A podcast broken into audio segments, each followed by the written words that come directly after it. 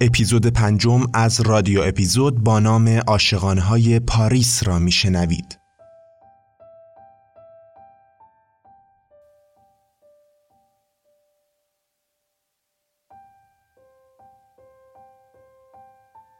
تا زمانی که می‌توانم به یاد بیاورم پاریس به عنوان شهر عشق و عاشقانه توصیف شده است. این شهرت به واسطه تاریخ اجتماعی، فرهنگی و سیاسی به وجود آمده است که علاقه بین المللی را نسبت به پایتخت فرانسه یعنی پاریس به وجود آورد.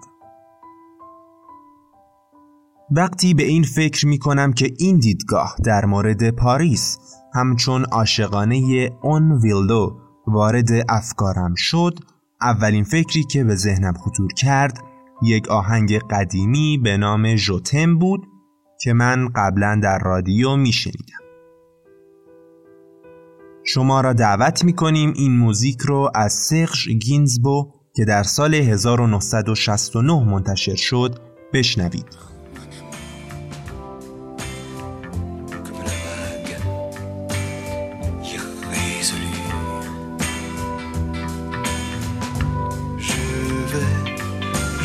et je viens entre tes reins. Je vais et je viens entre tes reins et je me retiens.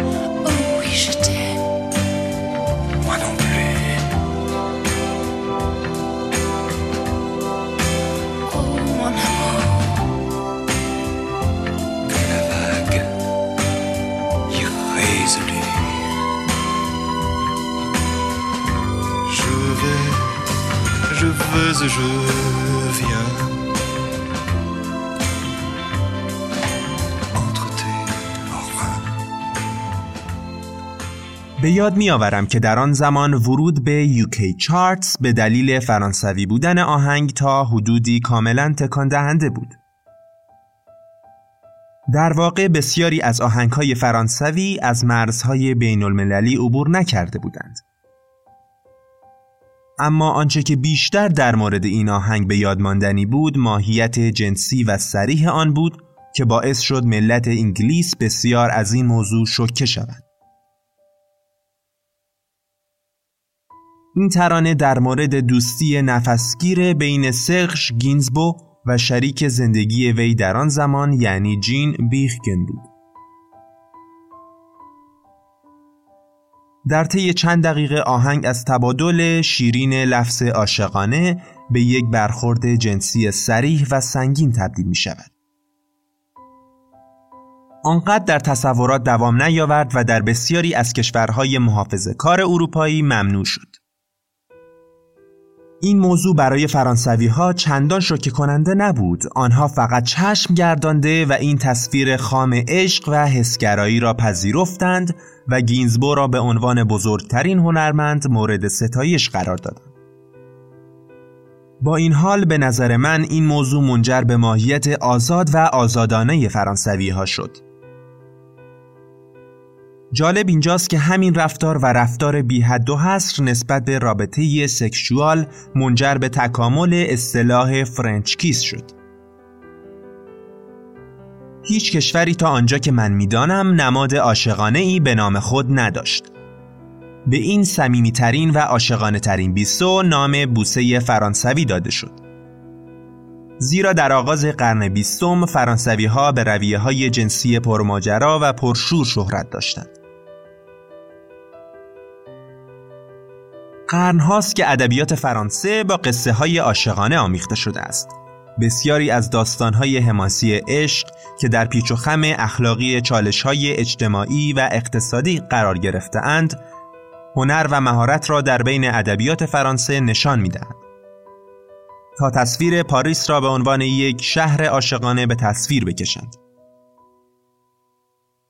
ویکتور هوگو عشق بی حد و حصر را در چندین اثر خود برای ما به ارمغان می آورد و البته بسیاری موارد دیگر که می توان به آنها اشاره کرد.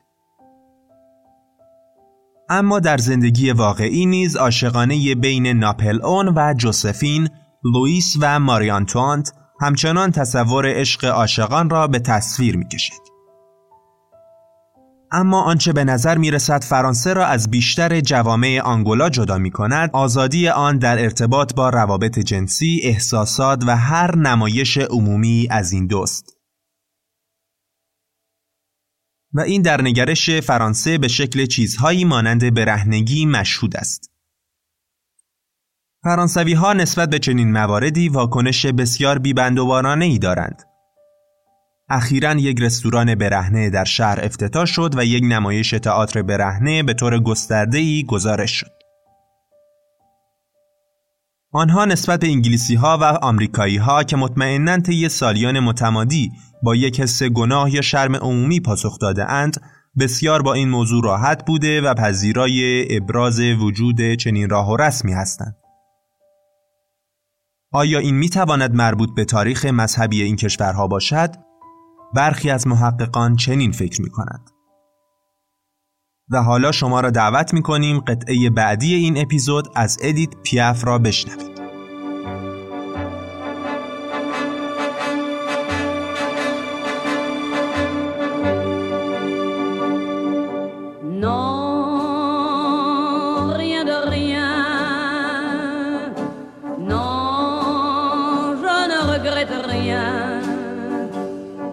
ni la bien.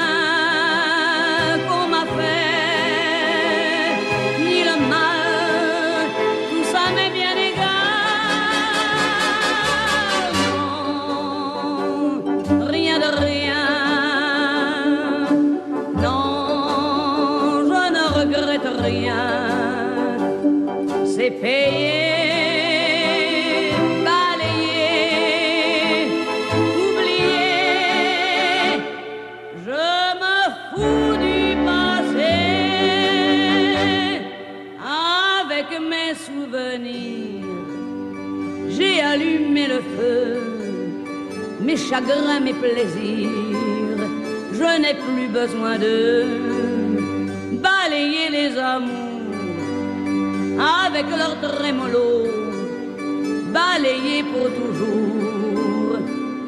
Je repars à zéro.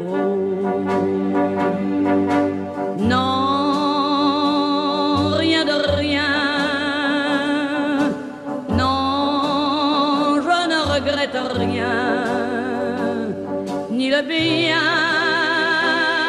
qu'on m'a fait, ni le mal,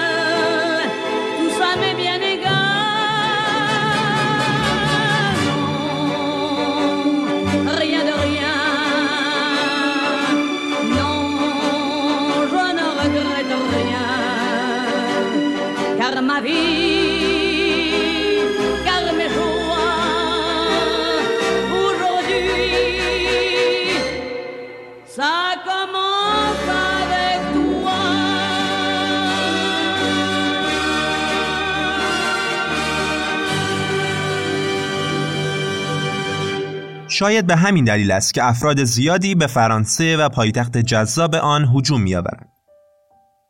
زیرا می‌دانند که در اینجا می‌توانند بدون قضاوت آزادانه احساس خود را ابراز کنند.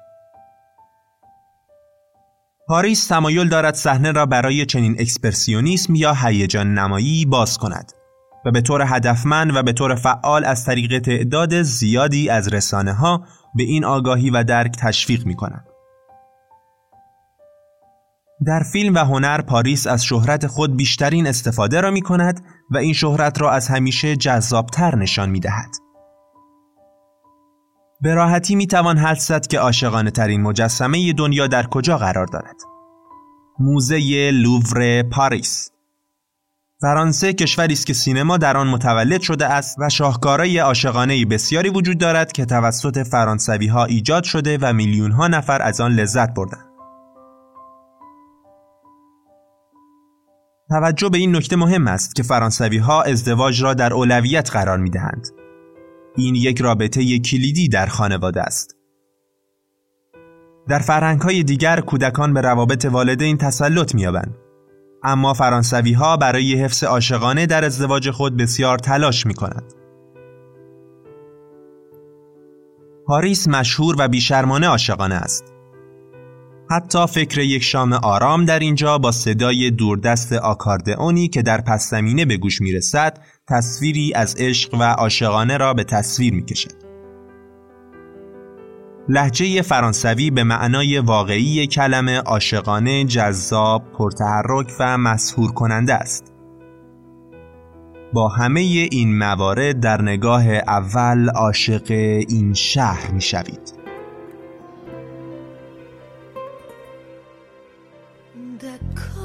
il existait d'autres façons de se quitter. Quelques éclats de verre auraient peut-être pu nous aider. Dans ce silence j'ai décidé de pardonner les erreurs qu'on peut faire à trop s'aimer. D'accord, la petite fille à moi, souvent te réclamait, presque comme une mère. Tu me portais, me protégeais. Je t'ai volé ce sang qu'on n'aurait pas dû partager.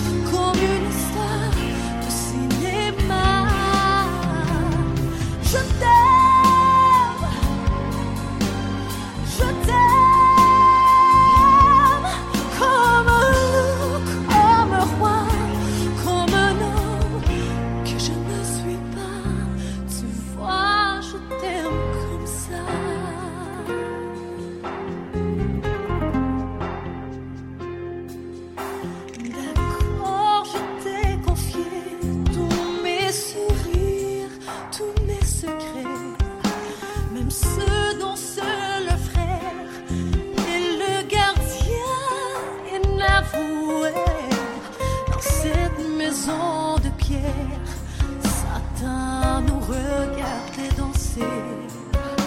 J'ai